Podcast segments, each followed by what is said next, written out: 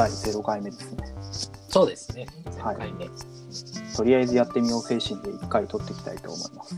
ろしくお願いします。お願いします。えっ、と、まず、誰やねんって多分漢字なので、我々が話してるだけだったら多分大丈夫なんですけど、一旦軽く自己紹介的なものを。はい。あじゃあ、私からはいでいどうぞ。はい。はい。えーじゃあ、私は、えー山本と言います。えー株式会社 Kaizen Platform っていう会社で、えーフロントエンドエンジニアをやっています。えーで昨年、2018年の8月くらいに、えー転職をして、今の会社にいる感じで、えー最近は React を使ったシングルページアプリケーションを、えー作っていることが多いです。でえっと前職で、えーマネジメントの経験をしたので、チームビルドとか、まあ、そのあたりにすごく関心、興味があるという感じです。よろしくお願いします。お願いします。山本さん。はい、山本です。山本さんです。はい。ちょっと間違えて違う名前で呼びそうな感じもする。その時は。ちょちょっとその話します。します。あの、はい前職で、あの、皆川さん、皆川さんと、あの僕は一緒のところがちょっとあったんですけど、はい。で僕はあの格闘ゲームがすごい好きで、でそのストリートファイターっていうゲームのシリーズがすごい好きなんですね。はい、で、それでバイソンっていうキャラを使ってたんで、あだ名がバイソンっていう時期もあったということで、多分こう会話の中でもしかしたらバイソンさんっていうのが出てくるかもしれないんですけど、それは僕を指しているという感じですね。そうですね。なかなかやばいですね、バイソンさんって。外人なのかなそうそう、一人歩きして入社した時にあの一部のチームで、なんかバイソンってやつが入ったみたいな話になって自分もあの初めてあの存在を知った時に言われて最初にこういう方がいい言われた時に言われたそれがバイソンさんって方がいてって言われたんで 後で名前を知ったっていう経緯もあってそっちの方で呼んじゃう可能性が高いそうですね。はい。で、えー、と自分の方なんですが自分は、えー、と皆川という名前申しますなんか日本語が怪しい感じでちょっと苦手なんでちょっとこういう自己紹介が苦手なんでちょっとこんな感じであれなんですけど一応あの金沢の石川県金沢市の某社でちょっと一デベロッパーっていう形を今やってます。えー、とちょっと前までどちらかというとちょっとマネジメント寄りの業務をメインでやってたんですけども、まあ、今は、えー、と一スクラムチームの開発者として一応デザインからチームビルドからバックエンドまで何何でもかんでもいろいろやってるちょっとよくわからないおじさん状態です。で現状ちょっとまあマネジメント業務とかやってた関係でちょっと現場から離れてすぎててエンジニア力がちょっと弱いのでそこら辺を最近まあ向上させることに必死になっているという感じですね。はい、よろしくお願いします。お願いします。これで一旦、まあ、何者かは分かっていただけたのはないかなと思うので、そうですね。もともと、えー両方とも、もともとっていうか今も、二人とも一応エンジニアであるということで、はい、はい。なんかあのお互い多分マネジメントやってる頃に一番すごい話して盛り上がってた感じがするんで、そうですねのあれですね。なんとなく皆川さんは、その、なんて、なんていうんですか、あの v、VPOE っていうんですか、VPOE VPOE っていうのがありまして、なはい、ちょっと頭悪いんで初めて来ました。あ、いえその VPOE っていうのはですね、えっと、エンジニア組織を成功に導くチームビルダー的な存在、ああ、なんか最近聞くやつですね。えー組織課題に取り組むとか、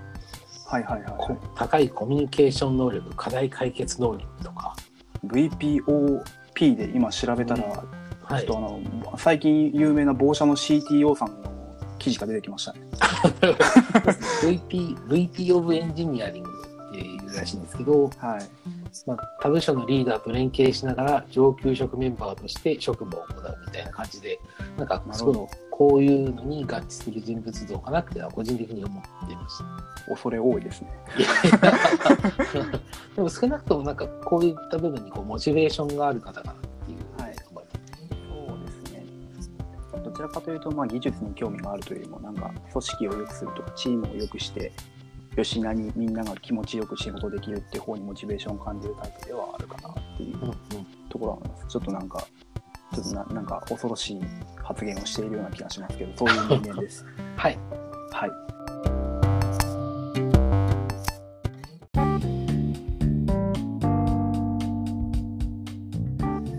で、えっ、と、そうですね、このポッドキャストなんですけども、えっ、と、まあ、何なのかっていうと、とりあえず、まあ、あんまりとりあえずって言葉使わないですね。まあ、あの石川県某所と、まあ、東京をつないで、お互いが、まあ、おのおの思っていることをアウトプット、とりあえずしようぜ、壁打ちしようぜっていうポッドキャストです。で、とりあえずやってみよう精神みたいなところで今始めたっていうところがありまして、えーっと、なぜお芋になっているかっていうところに関しては、えっと、アウトプット in my opinion の頭文字を取って、まあ、俺が思うにこういうことだぜって、おのおの思うことをアウトプットしていきましょうっていう、まあ、ポッドキャストで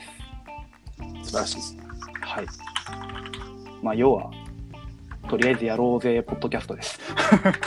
いや、いいと思いますよ。はい。名前は急に変わるかもしれないんで、そこはなんか察していただければなと思います。はい。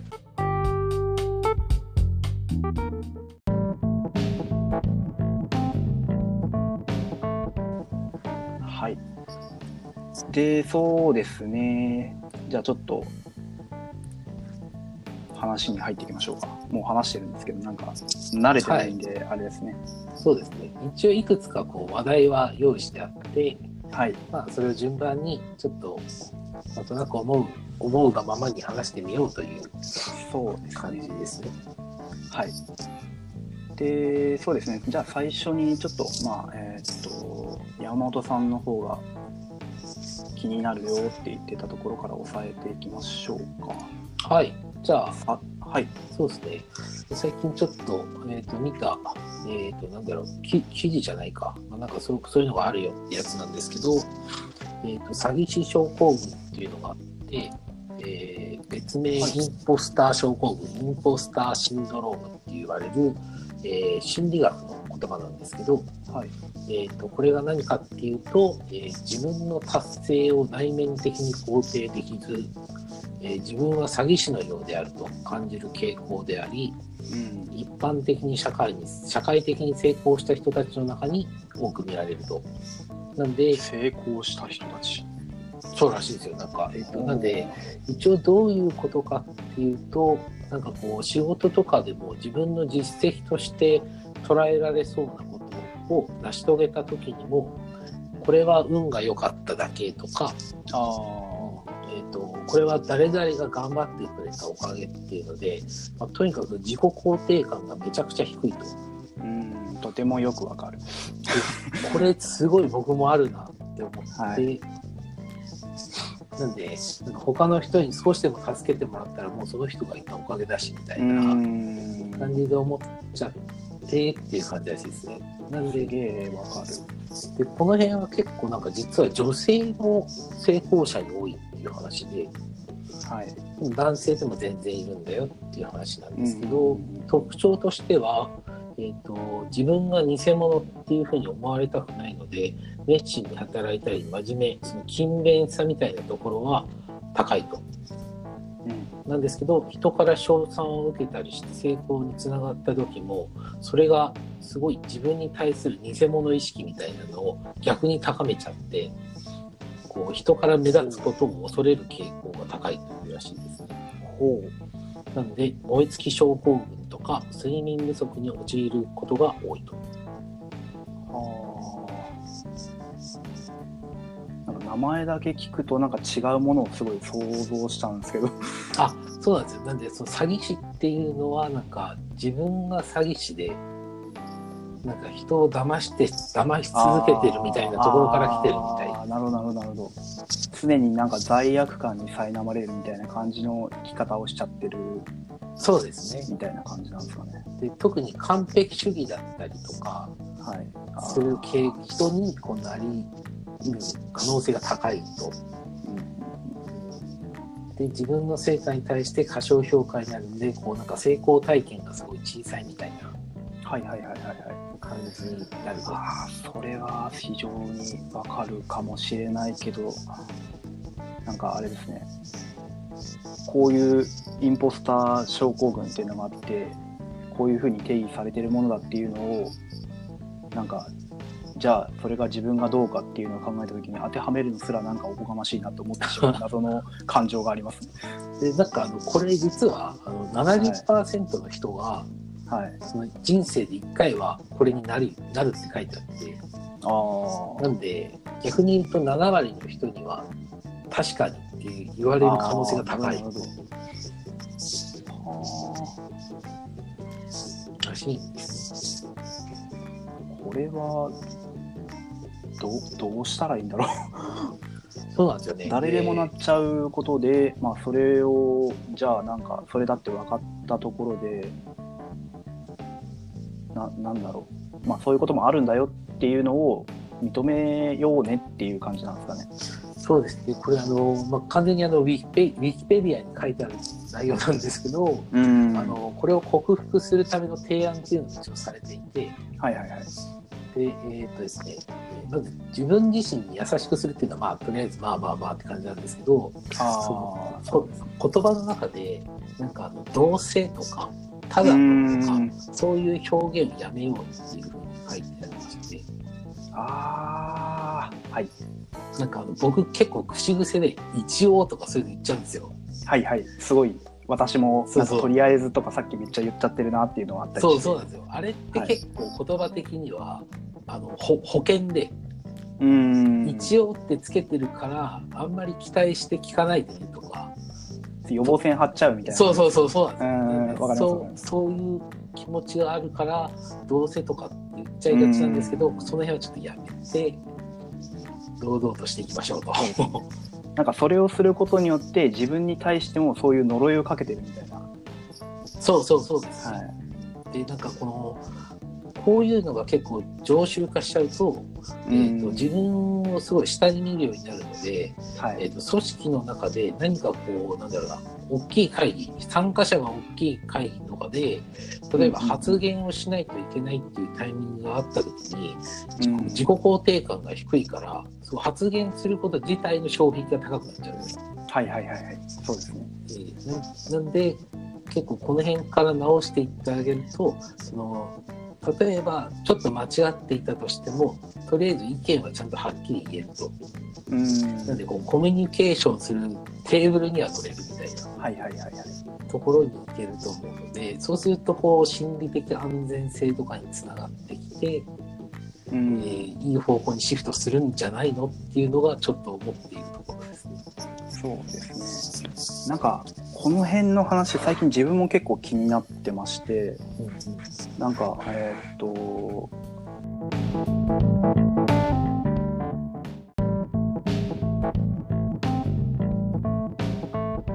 割と自分もその褒め言葉みたいなものを深読みしすぎていやいや自分そんなことないっすよみたいなはいはいはい。でなんか具体的にその褒められたことに対して自分はそう感じていないのでじゃあそれって具体的になぜそう思うんですかみたいな感じで多分相手そこまで深く言ってなくて単純に感じたことを言ってくれてるだけだと思うんですけど自分はそれを素直に受け止められてないので具体的にはどういうことですかって聞いちゃうんですけどなんかそこら辺もそういうのありそうだなと思っていてなんかあの奥さんとかにそれあの言ったりしたらそれってじあの自律神経いっちゃってる人の考え方にあのいっちゃうからそれマジで素直に受け止めとけばいいよとかって言われてあああんまりよくねえなって思ったりしてなるほど。確かに。なんかあの最近そこら辺で結構考えたりしていてで今回このポッドキャストもそうなんですけどあの、なんていうんですかねあの社内の人にちょっとカウンセリングとかメンタリングみたいなことをやっていいよみたいなことを言ってくれてる方がいたんで試しにちょっと壁打ち兼ねてちょっと話してみたんですけどはい。そのなんか自分が自分を過小評価しちゃう問題みたいなのってどう解決できますかみたいな話をしていると、えっと、結局自分が何やったかっていうのを可視化あんまりできてないつまりはアウトプットがあのあんまりできてない場合やってるやってるにもかかわらずアウトプットの数が足りてなくて自分がそれ結局やってるのかどうか分かんないみたいな状況で。見えるものがないから自分がそれ分かんなくて納得できてないんじゃないみたいなことが言われたんで、まあ、それもあってじゃあ実際にポッドキャストやってみようって思いだとかあとあの最近じゃあアウトプットを増やすためにどうしていくかっていうのがちょっと思ったり個人的にしててで結構自分にしても結局一定の水準まで上げたものじゃないとアウトプットしたらいけないみたいな勝手に自分の中のなんていうんですかねハードルみたいなのがあってそれのせいで結局アウトプット中途半端なものはアウトプットしちゃダメだみたいなことを話すようなのがあったんですね。で、まあ、そこら辺も解決したいなっていうので、アウトプット大全っていう読んでましたよね。はい、読んでまして、で、そこの中で結構、あの、気軽にもっと、なんか結局現実世界を変えられるのは自分の、あの、脳内、脳内にインプットするだけでは変えられないので、雑でもいいから何でもかんでもアウトプットするべきだみたいな、はいアウトプットして初めて現実世界を変えることができるんだよっていうふうに書かれてたんで、まあ雑でもいいからとりあえず、まあ失敗してなんぼだなっていうのを出していこうみたいな感じで、最近出していくようにしてるんですけど、あとまあなんかアウトプットといっても書くことだけではなくて実際になんかあのはこういうふうに話したりだとか、何かに登壇したりだとかっていうはいところも全てアウトプットになりますよっていうので3割大体の人は逆らしいんですけどなんかあの3割インプットして7割アウトプットするぐらいがちょうどいいああ、なるほどら。しいです。はい、37でアウトプットしてくださいってことですね。そうですそうです。なんで普通の方々は割とインプットしすぎているのでアウトプットインプット7割アウトプット3割みたいになっちゃってるよっていうことをすごいそうですね、確かに。はい、なるほどなって思いながら気をつけないといけないなという反面ちょっとなんかそんだけアウトプットしすぎるとそれはそれでなんか大丈夫かなっていうなんかなんていうんですかね。こ根拠のない営業マンみたいになりそうで怖いなと思って あの人いつもなんかどっかで言ってるよみたいな、なるほど。なんかアウトプットをすると、なんか結構、なんか、えいっ、と、まあ、仕事してると、頭、頭の中で、えっ、と、一個のことだけ考えてることって結構僕は少なくてですね、あの、いろんなことを同時になんか、もやもやしちゃったりするんですけど、うん書いてるプログラムのこともあるし、例えば別で、あの、採用のことも考えないといけないよな、とか、うん。まあ、いろんなことを同時に考えないといけないときに、こう一個をアウトプットでどっか書き出しちゃうと一旦それはそれで置いといてっていう感じ頭うん頭が整理できるので、なんかそういった感じでもやっぱりアウトプットして外に出していくっていうのは結構やっていかないといけないんじゃないのかなっていうのは割と思いますよね。うん、そうですね。自分も最近、1日単位のトゥードゥとかを一回もう頭から出すために、はい紙に書いちゃうみたいなことはしたりしてますけど、なんか、あの、GTD っていうはい。タスクマネジメントの手法みたいなものがあはい。りまして、GTD ゲはい。えっ、と、Getting Things done, things done っていう、結構なんか、なんていうんですかね、あのそれは今するべきかとか、あの2つ以上の行動がある場合は、それはプロジェクトにしてしまって、で、それはあのいつやるのかとかっていうのを全部なんか、とりあえず自分の考えを全部、そこの To Do プロジェクトみたいなところにアウトプットしてしまって、それで管理してしまうっていう手法なんですけど、昔からこれをやってたんですけども。なんか割と難しいんですね。ルールはなんかいっぱいありますね。はい。結構ルールがあって、なんか、まあちょっと後でそういう話が出てくる、いうつもりなんですけど、ちょっとなんか、そういうものに乗っかってやると自分そうするべきだっていう考えになっちゃって、で結局自分に合ってないものもそうするべきだっていうところになって結構溢れて結局死んじゃうみたいな、は ところがあって、なんかそういうところは気をつけないといけないなと最近非常に感じてますね。確かに。はい、もっと自分にとってはライトなやつでうまくいくはずかもしれないのに意外となんか自分に適してないけどこれをやったら良くなるはずだみたいなものでちょっとやっちゃうみたいな確かに。ところが、うん。なんかこう、フレームワークを使うことが目的になっちゃうとってことですよね。そうそうそうそう はいそうですそうです。俺の解決したいことはそれじゃねえみたいな感じはいです、はいじゃあ結構なんかツールとか使ってるとなんかそういうのはこうよくある話で。はい、そうです。フレームワークにこう支配されちゃってみたいなよく聞く話ですよね確かに。はい、なんかプロジェクトだとか、なんか案件とかだったらそこら辺、いやいや、それって別にそれでやる必要じゃなくないですかとか、なんか本当にユーザーに届けたいのこれですよねみたいな話を全然すごいすぐ客観的に見れるんで分かるんですけど、自分のことになると意外と注意しないと気づいたら樹海の中にいるみたいな。そうなんですよね。プロダクトとかに関してはいつもなんか口出したりするくせに、こうじ自分が顧みれないというのはこうはい。確かに。人のことはすごい見れるんですけど、自分のことになるとなんか、いやいや、そんなことないっすよ、みたいなことになっちゃうのは結構問題だなってちょっとああ失礼しました確かにそうですね。ワオワンとかしてもらったりすると、なんでこの人こんな的確に僕のことを言えるんだろうっていつも思いますけど、うーん。そ外から見てる方が割と顕在化してるのかもしれない。そうですね。なんか自分も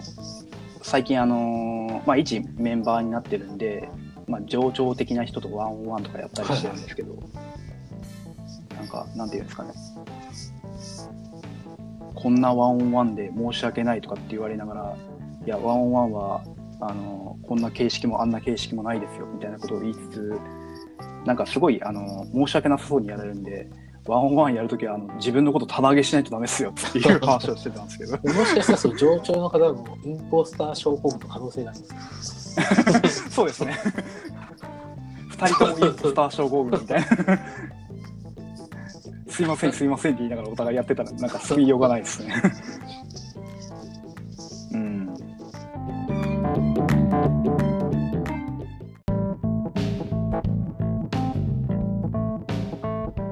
なんか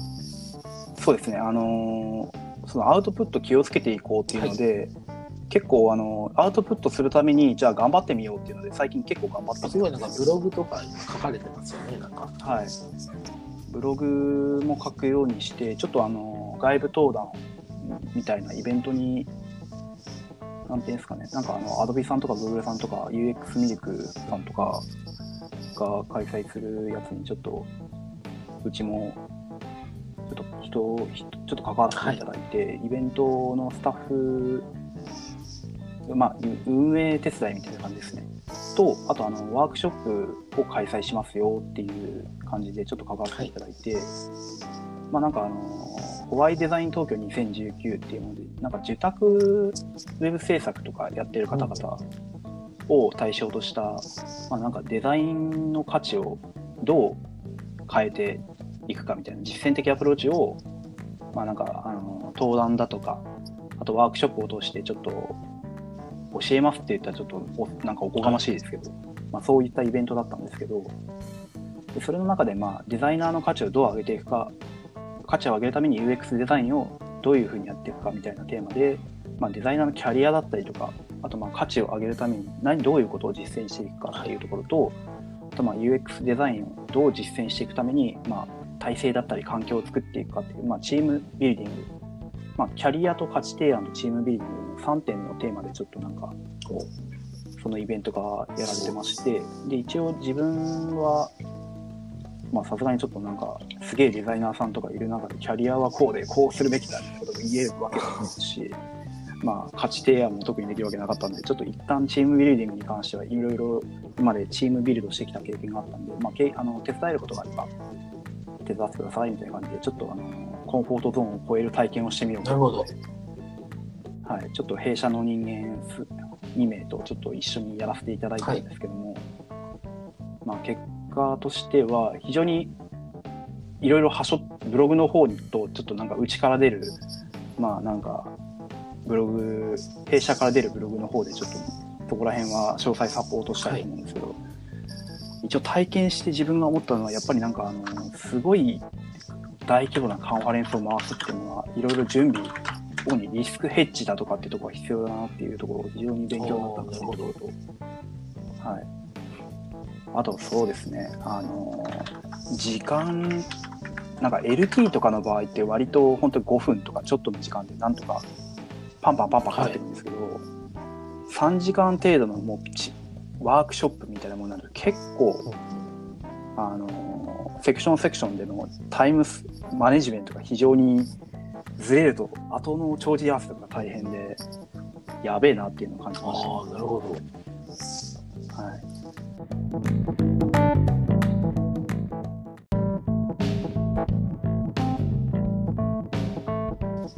あとそうですねなんかこれを結構自分はコンフォートゾーンを乗り越えてなんかコンフォートゾーンの外にラーニングゾーンとデンジャーゾーンっていうのがあるはいはいはいんですけど、それによるとコンフォートゾーンを超えるラーニングゾーンになる経験っていうのは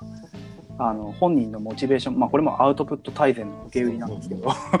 あのコンフォートゾーンに程度のちょいムズの挑戦はい。っていうのはなんか脳内のあの自分の物質がすごい何の物質だったかちょっと覚えてないんですけど放出されてすごい自分自身あのモチベーションを感じる体験になるっていう。うん。で結果的に楽しくそれをやることができてで自分もなんかできたぞっていう体験をすごいもらえるらしいんですけど、そこをさらに超えて、えーっとデンジャーゾーンに行く挑戦をした場合っていうのはどちらかというともうちょいムズどころかめちゃムズみたいなところで、あの割と脳がストレスを感じるみたいなんでワクワクもしないらしくてどちらかというと辛い体はい験みたいな。ちょっとすいませんね。でなんかそれで結果として達成できたとしてもあんまり面白くないし達成できなかったらできなかったで結構辛いみたいなものがあって自分今回のこれに関してはおそらくあのラーニングゾーンからデンジャーゾーンに行ってラーニングゾーンに行ってってなんか結構危うい体験だったらしくて。はい。ちょっと頑張りすぎたなっていう家家に帰ってこれの振り返りの動画見てて泣きました。急にその場で泣き崩れました。ちょっと頑張りすぎたなっていう。いきなり結構見てましたけど結構大きいイベントだったと思うんでそこにこう一発ドンって入っていくのは割と確かにこう挑戦的ではあるんですけどその結構こう、来る来るところも来るっていうことですよね。そうですね。もうプラスに言うと学びしかったです 何もかもいい体験になりましそれはでもすごいいいことですはい。なんかあのえっ、と面白いのがこれ結構あの組織で仕事をしていて毎日同じことを繰り返したりしていると当然その作業の敷居は下がるんで、あのコンコンフォートゾーンにいると思うんですよね。僕たちも全く新しい言語とか勉強しない設計も、ま、毎回同じまんま、まあ、例えば運用のフェーズとかで特に真新しいことをせずずっとこう書いてるだけとかになってくるとコンフォートゾーンにいる時間が長くなっていくと思うんですけどなんか面白いのが、こう毎日同じことを繰り返ししている時のその学習能力みたいなのって同じことをやってたら予報にずっと横ばいになるんじゃなくて下がるらしいんですよ。はいはいはいでコンフォートゾーンにいると能力値っていうのはずっと100だったのが100のままじゃなくて減ってくっていうのを理解しないとダメで。緩やかに死んでいくんです。真綿でこう締められるようにこうどんどんこうボディーブローで効いてくるので定期的にっていうかできれば常にラーニングゾーンにいて、えーいる方があの能力としては落ちないしむしろ上が上がっていくみたいな。なるほどなんで、このパニック、えっと、何でしたっけ、デンジャーゾーンでしたっけ？どはいデンジャーゾ危ーン。険領域とラーニングゾーンとコンフォートゾーンで、で、このコンフォートゾーンにいるときって結構危機感を持つのが意識しないと難しいと思ってまして、はいはいはい。別にこう何か不自由があるわけではないので、うーん確かにそうです。ね今自分コンフォートゾーンにいるじゃん、やべえみたいないうのは、なかなかこう意識しないとたどり着けない境地かなと思っていて、うん。それが逆にこう難しいところだよねっていう。うん。確かパニック度はもう見てわかるじゃないですか。はっきりしんどいんで。でも勘弁してよみたいな感じだと思うんですけど。にいわゆるもう終わりのないデスマみたいそうな感じそうそうそうなんですよ。うん。そうですね前職にいた時が僕は結構コンフォートゾーンから抜け出したくて、あの転職をしたっていう側面もあったので、うんなんでなんか僕僕は運運が良くかわからないんですけどそのコンフォートゾーンにいることについて結構懐疑的だったのでこうラーニングゾーンに、えー行こうとして、まあ、転職をして、えーデンジャーゾーンと行ったり来たりはしているっていう。ちょっっと無理しないようにだけは。楽しみながら、はい、できてます、今は。はい、そうですね。それで言うと自分は割とあのめこの弊社の中では珍しい方で、割と1年に1回役割と所属が変わっているタイプですね。結構そうですよね。フットワークが軽いなって思ってました。はいまあ、なんかそのせいもあってか割と都度同じ感じでちょっとなんかラーニングゾーンとデンジャーゾーン行ったり来たりするって感じですね。うんなんか多分き聞いてる人にはどんな感じでこう移っていったのかあれだと思うんでなんかそのし職種職の職種がどういうふうに変わっていったかはい教えていただけますか、ああそうですね。えっと一応前職に来る前はウェブデザイナー兼コーダーみたいな感じでやっててで今の職場に来た時にはフロントエンドエンジニアっていう形で、まあ、入ってきてで、まあ、現場にいた先輩とちょっとやってたんですけど、まあ、そこにいる方がもう次元が違うぐらい今までのフロントエンジニアとは一体何だ何だったのかみたいな感じの方だったんでちょっとボロクソにされたんですけど。でまあその後にまあえーっと気づいたら割とチームリーダーみたいな形で、まあ、チームビルドだったりとかまあどちらかというと一般的なディレクションだとかマネジメントだとかみたいな業務メインでやっていってで割とそこら辺が求められる形だったのでではあのチームにはできる方が結構いるんでそこら辺はできる方に任していこうっていう形でそのままポンポンポンと。でそこから別のまたチームに所属になってその別のチームでも同じような形で、まあ、チームビルド兼どちらかというとチームピープルマネジメントの方ワンオンワンやったりだとかなんだとかチームをどう蘇生していくかっていう、まあ、チームになっていなかったチームをチームにしていくみたいな感じの業務とかを求められていたって感じですね。自分もそこら辺に関してモチベーションがあったのでまあそこら辺をやっていった後最近はまああのやっぱり技術的な観点がないとスペシャリストのマネジメントというか本人たちに言ってることが分かんなくなってくるなっていうところもあったんで、まあ、自分自身やっぱり現場に一度戻ってそこら辺の勉強がしたいっていうところもあって今一旦まあ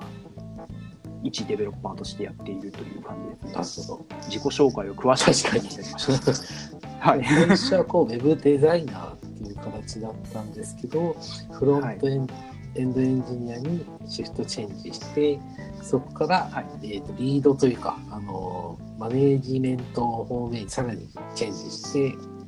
で、はいそのまま続けていくところが、えー、と現場のそのスタッフの技術とはい少し乖離が始まったので、一旦現場に戻って、えー技術的なところを今学学ばれているということです。はい、ようやくありがとうございます。なるほど。という形で、まとめデザイナーからこう入っていって、マネージメントまでやって、また再度今、現場にこう入ってるという確かに、フットワークが軽いですね。すごい。毎年やってること変わってるんで、なんか、名刺交換とか人とするたびに、え、今、え、あれ、前違いませんでしたっけみたいな話を毎回していて、あ、そうなんです。所属また変わってますよね、みたいな。確かに。そうすると、なんかあれなんじゃないですか、こう変化みたいなのに対して、すごいなんか強いような気がしてまして、でその変化に強いっていうのは、先ほど出ていたコンフォートゾーンって言われるところからこう抜け出すこと、ラーニングゾーンに行くことについての、結構なんか障壁みたいなのが薄くなっているような気がしていまして、あー、なんかこう、ラーニングゾーンのこうストライクゾーンが広いみたいな、はいはいはいはい感じになれるんじゃないかなってちょっと思ったりするんですけど。はい。確かにそれで言うと、割と、物事をポジティブに捉えるところがあるっていうのは人に言われる傾向があるかもしれないですね。なんか、あの、所属を変えることによって、じゃあ、前のところでは得られなかった知見をここでは、じゃあ、こういった知見を得ることができるなとか、まあ、あそこ、前のところでしかなかった、まあ、同じこと言いそうだな。あの、まあ、視野が広まるっていう意味で、結構ポジティブに捉えたりとかそこにいる方だけだとなんかやっぱり視野が狭くなっちゃうので他だとこういう観点があるよみたいな感じのことをチームに広チーム内にちょっと落とし込みつつチームを良くしていくみたいなことはできたやっていった傾向はあるなって思うんですけど、で今で言うと本当になんかあのーていうんですかね。いきなり、まあ、スクラムチームっていう形なんでデザインからあのフロントエンドからサーバーサイドからなんか Elasticsearch のログ見からのなんかログロガーとかからログ見てなんちゃらこんちゃらとか全部なんかいろんなことまでしてるんで多分人によってはなんかいやそこまでやりたくねえよっつって言って白目向く 向きそうな感じはするんですけど、割と自分はなんか全般的な知識を得られるなってポジティブに捉えていて、なるほど。はい、ただまあちょっとやっぱり危機感としては広く今集中すべきところはどちらかというと自分のフロントエンドのところを伸ばしたいっていう思いがあるのでそこに集中しないことによってまんべんなくどれも上がっていくけどなんか一番求められているところに対してのバリューが出せなくなるのじゃないかなっていう危機感もやっぱりあったりするっていうところはちょっと悩ましいなっていう。ああ、なるほど。なんかけ結構なんかこう、そうですね、スペシャリストとゼネラリストみたいなお話だと思うんですけど、うん。こう、ゼネラリストもゼネラリストで求められる職場とかあると思っていて、ではい。逆にこう、場所によってはそれぞれの部署とか職能に対して、もうスペシャリストが立ってるところもあるので、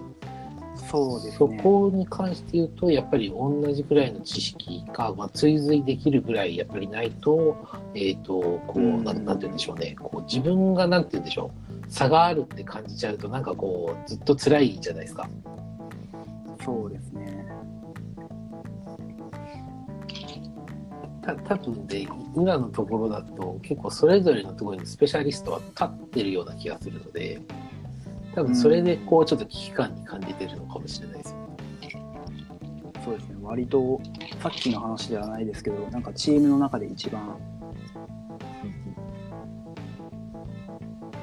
さっきの話じゃないです。ねチームの中で。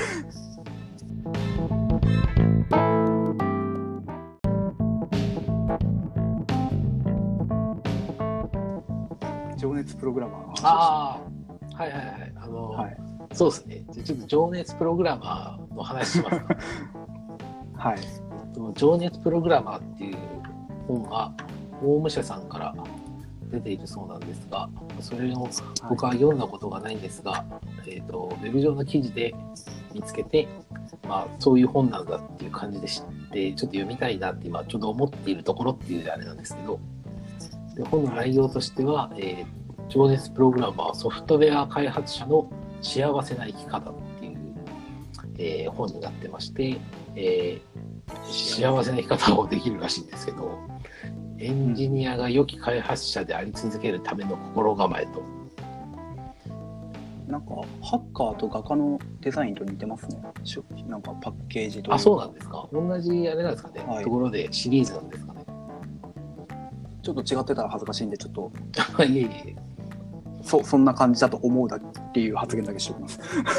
この本の中で、えっと、一章のところに書いてある内容らしいんですけど、えー一番の下手くそでいようと。はいで、えっ、と、そうですね。えー、なんだろうな。プログラマーとしても、チームで一番下手くそでいることで、どういうわけか自分自身が賢くなると。人間の本能として集団の習慣を取り入れようとする集団心理。つまり、そのチーム内の、えー技術とかに追随しようとする心理があるので、そのチームで一番下手くそなポジションに自分が入ると、えっ、と、いやおうなしに底上げされるという精神ですね、これは。うーんなんかそうですね自分も割とそういうふうに思うところはあるかもしれない。なんかちょっと違ってたらあれなんですけど、えっと御社の方のブログか何かで、昔なんか成長曲線をすごい上げていくために、スキルレベルが高いところにつあの意識して入っていくみたいなことを言ってるエンジニアさんが確かいた気がしていて、はい、でそれ自分結構その方リスペクトしてると思って自分もそうしていこうみたいなことを思ってたのを今思い出しました。でも考え方は多分同じですよね。高いうん、うんそうところにですね。で自分の能力値の底上げを下からも押し上げられるような感じで無理やりでも上げるみたいな。なんで多分これやってる時ってそのさっき言っていたコンフォートゾーンの外さらに外まで行くかもしれないんですけどっていう,、こう強靭なメンタルのもと成り立ってるみたいな。うん、そうですね。なんか塩梅があのうまくできればちょうどいいですし、やばいとちょっと下手したらマインドブレイクしちゃそうなね。。なんでこう万人にこう受けるような考え方ではないような気がするんですけど、そうですね。こう自分をそういうふうに追い込むのが好きな人っていうのがやっぱりいるわけで、うそういう方とかにとってはやっぱりすごい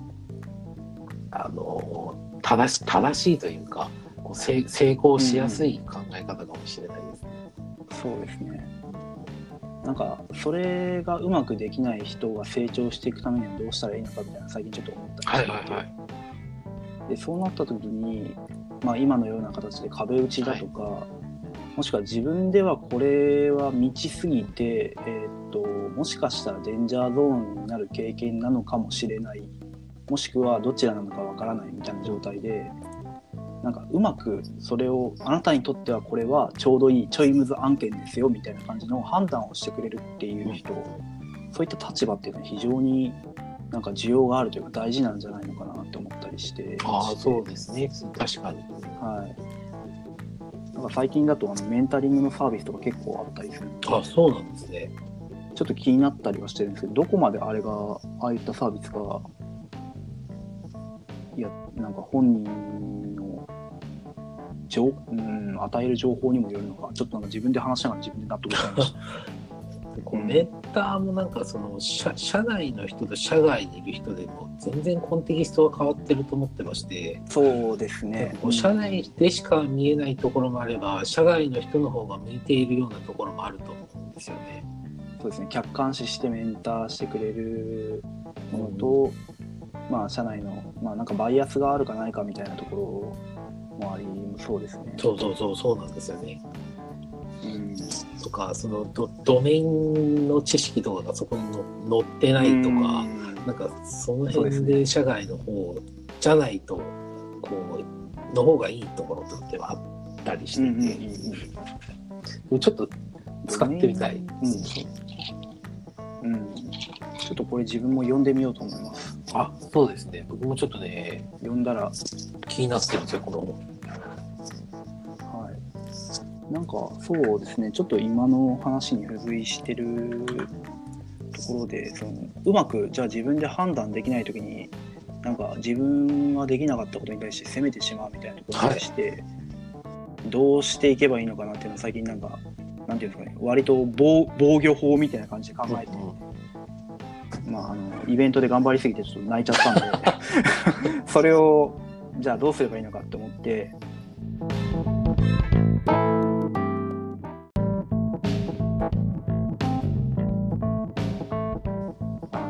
漫画でわかる認知療法っていうのをちょっとあなるほど。たまたまそのなんか人から褒められたことに対してそれを素直に受け止められないんですみたいな話を、まあ、奥さん、まあ、奥さんは意外となんていうんですかね作業療法士とか、ああなるほど。はい。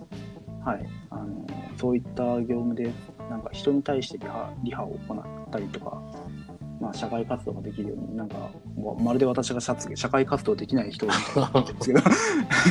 まあそういったことをやっている時にちょうどなんか社内でそういう教育をやっていたっていうので、まあ、認知療法っていうものがありますよっていうのを教えてもらって、それでたまたま興味持ったんですけどそれは何かっていうとあのひなんか物事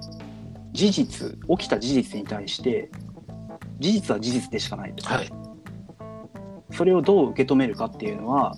事実に対してあなたが受け止めた認知。この認知ってものがあのその時の自分の感情だったりとかなんか自分の考え方によって捉え方が変わりますよっていう。はい。でその考え方によって、えっと、自分が変わる、事実に対して認知があってその後に行動があるみたいなもの一連の流れをあああるはい。で、えーっとまあ、事実は変わりようがない事実なのでそれはそれとしておいといて認知の方法認知っていうのはあくまで自分がその時受け止めて思うことなので、それって本当かどうかっていうのは分かんないはい。ですね。まあ、よく分かりやすいので言うとアンガーマネジメントとかってなんかあの怒りの感情が出てくるけどそれをちょっと我慢しておいたらいや本当にそうかみたいな感じになっていや別にこれ別にそんな怒ることじゃないやんみたいな感じになって結局あの怒ってすぐあのぶん殴ってる人が一旦怒りを収めていや無視しようかなって行動が変わるっていう、はい。そういったものに近いものなんですけどなんかそれであの一連のそういった起きた行動に対して思考をどう変えるか再考する必要はあるよねその思考はみたいな考え方、はいはいはい。まあ、ちょっとうまく言えてるかわかんないんですけどちょっっとあのググってもらう感じで、なんとなくなんですけど、えっと、はい。ちょっと先ほどちょうどツイッターであのリツイートしたんであれなんですけど、あの、はい。JR 西日本の倉坂さんっていう取締役の方の言葉で、えーヒューマンエラーは原因ではなく結果であると。なんかこういったニュアンスに近いのかなって思ってまして、そう事象として受け止められるかっていうことなのかなっていう。うん。なんかあのさっきと話でちょっと出てたかもしれないんですけどなんかあのとりあえずって言っちゃうとか、はいはいはい。はい。で自分も割となんかこうするべきだっていう言い方を結構しちゃうところがあってこうしないといけないみたいなそういうものも自分の心の癖があるっていう人には心の癖があるっていうふうになんか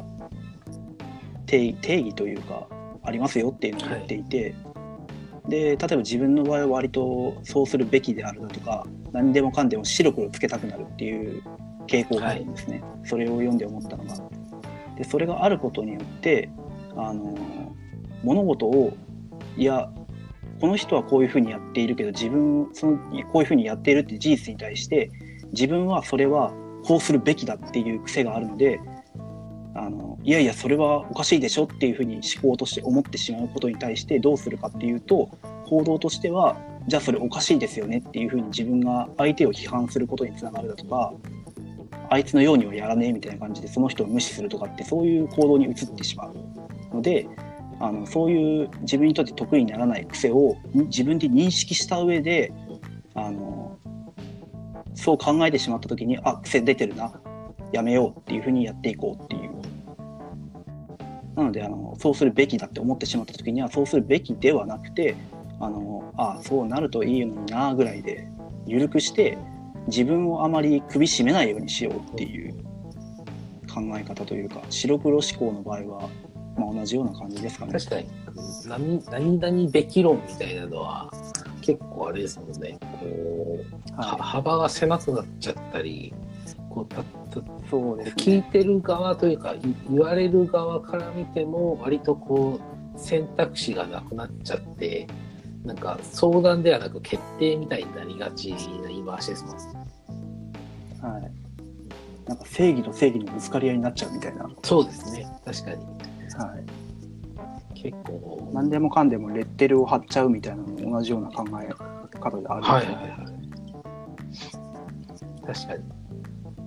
割となんか一個課題があってそれに対して、えーなんかこうソリューションを提供するってなった時も、えーそれは一つの解解決策の一つでしかないっていう話でかあんまりこうなんて言うんでしょうねこうそそれが絶対であるっていう前提はこう捨てられるなら捨ててしまった方がなんかいろんな観点から見れそうではあります。うん、そうですね。なんかそれで結局と自分の心の癖みたいなものを認識した上で、ネガティブに捉える思考があれば、それをなんかなくしていきましょうよ、はいはいはい。でポジティブに捉えることによって、まあ、あの少しずついい風に考えましょうよっていうなんかちゃんと人間の行動の癖をなんか学術的なのなんかうまくちょっと説明が下手くそすぎてあれなんですけどそういう感じで要はなんかあのー認知のゆ認それをなんか認知の歪みっていうらしいんですねなるほど。はい。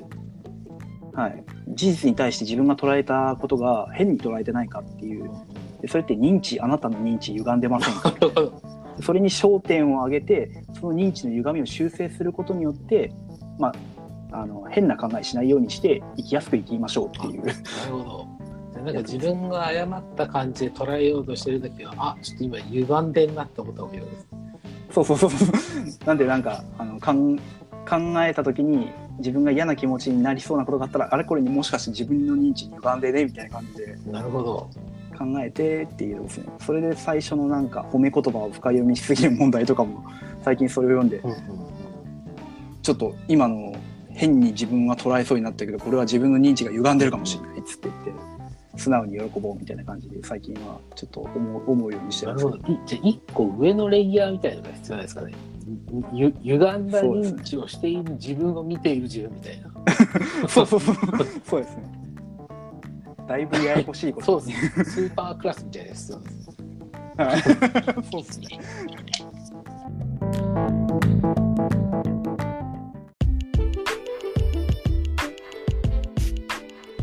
は